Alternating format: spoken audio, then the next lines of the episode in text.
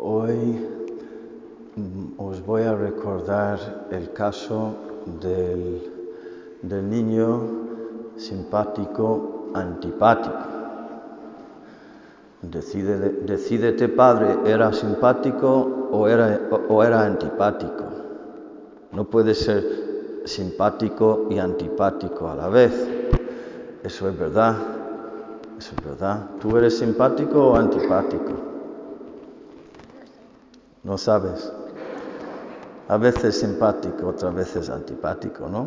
A lo mejor, como todos. Pues eh, el niño era simpático, pero luego mm, volvió a ser antipático. Era un niño que eh, iba al cole, uno de los colegios de San Juan Bosco. Y pues era un niño muy enérgico, alegre, eh, social, se acercaba a, don Juan Bosco eh, contando chistes y pidiéndole que le contara chistes, era muy amigo de San Juan Bosco, tenía pues no sé, unos 10, 11 años. Y vinieron las vacaciones del verano, se despidieron los niños, fueron a su casa o lo que sea, venían las vacaciones, ya se suspenden las clases, ya no hay, ya no hay eh, cole. Y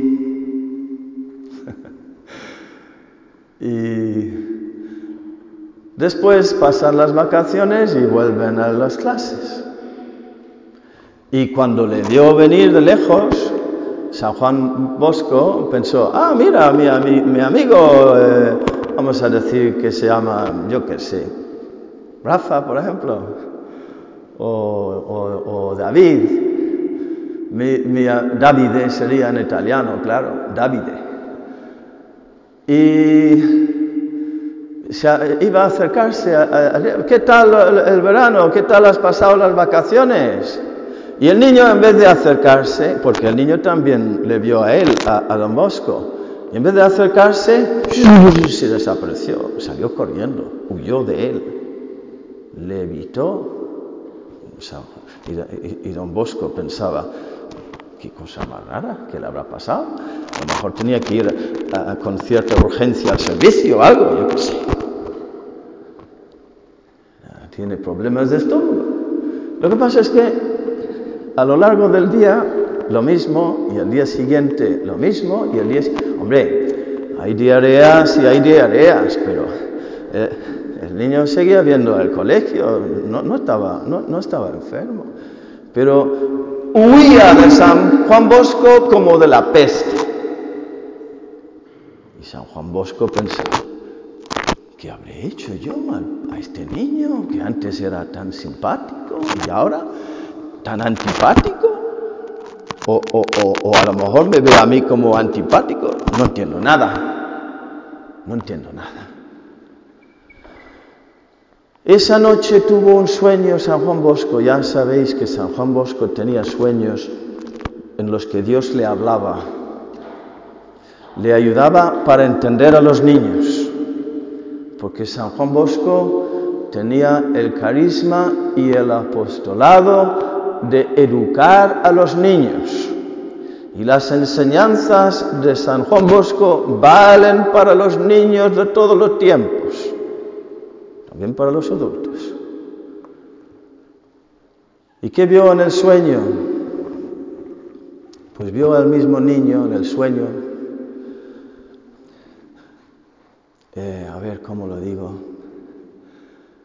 Que había una serpiente que le, envolvía al niño el, cuerpo, el pecho.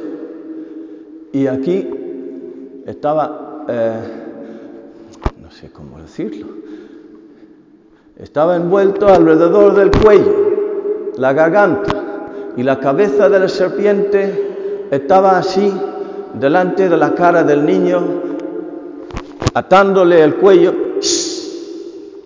la cabeza de la serpiente así con la boca abierta y la lengua, la lengua, la lengua como de tenedor que saltaba, y las, ¿cómo se llaman? Los colmillos. La serpiente es un bicho peligroso, ¿verdad? Da miedo. Y entonces San Juan Bosco comprendió que el niño estaba agarrado por la serpiente de la vergüenza por haber, por haber hecho algo malo y feo. Y como tenía tanta vergüenza, cuando veía al sacerdote, no huía de don Bosco, huía de Jesús,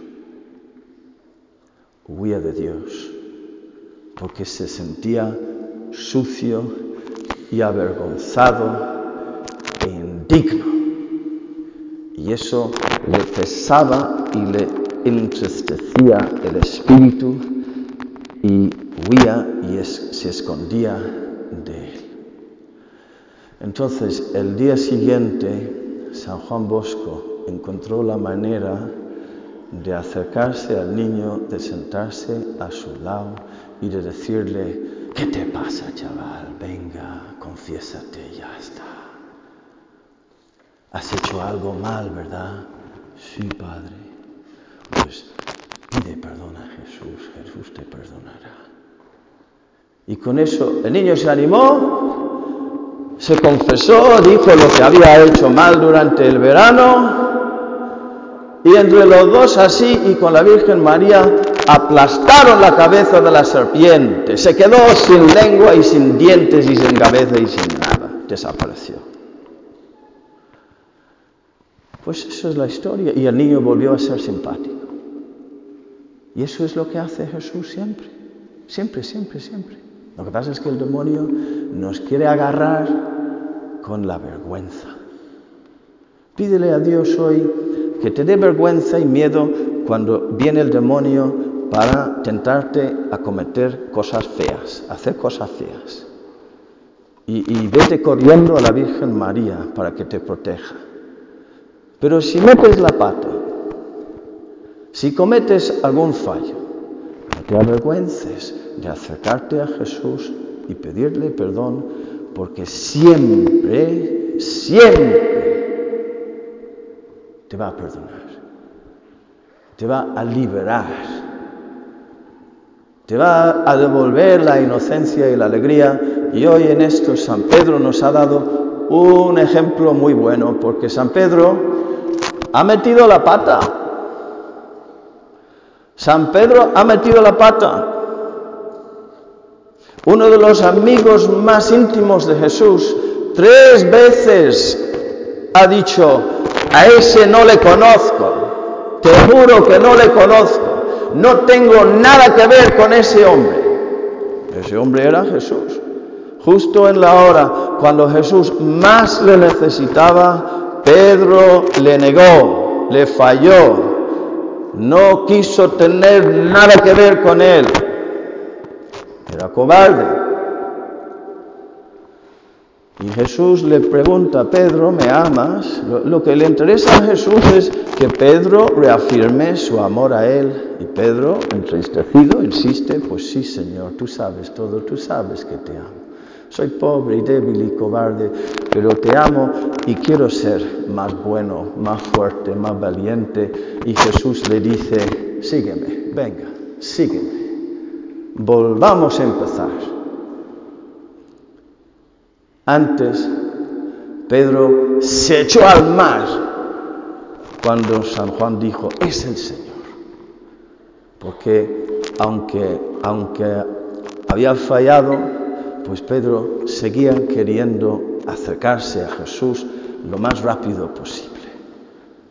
Y en eso nos da una gran lección hoy y os lo comunico sobre todo a los que en estos días próximos de este mes vais a hacer la primera comunión y la, primera confesión, que no tengáis miedo ni, ni vergüenza, sino todo lo contrario, mucho ánimo y mucha confianza, porque Jesús os amará y os perdonará siempre.